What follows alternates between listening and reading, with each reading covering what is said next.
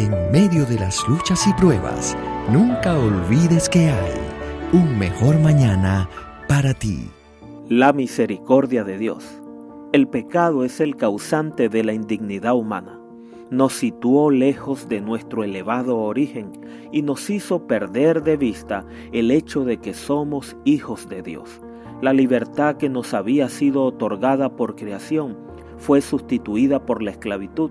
Sin embargo, en estas condiciones, Dios envió a su Hijo a fin de redimirnos y devolvernos lo que nos arrebató Satanás.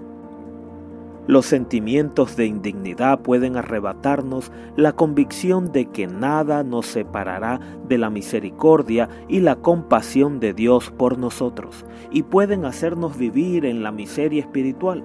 Por eso, es tan importante entender que la misericordia de Dios nos alcanza no porque seamos dignos, sino porque somos indignos. Es simplemente por amor.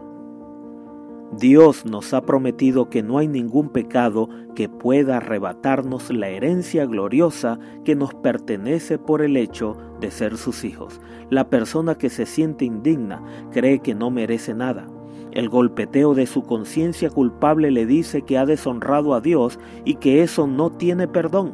Esto sucede porque no entendemos a cabalidad cómo es Dios. Poco sabemos de su compasión y misericordia.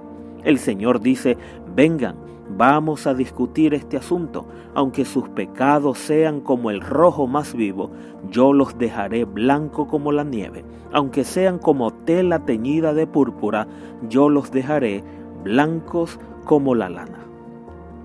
Si confesamos nuestros pecados, podemos confiar en que Dios, que es justo, nos perdonará nuestros pecados y nos limpiará de toda maldad.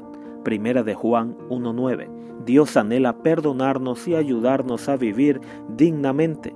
Si te sientes que le has fallado, inclínate humildemente ante Él, confiesa tu pecado y confía en su misericordia. Lo demás lo hará Dios y así habrá un mejor mañana para ti.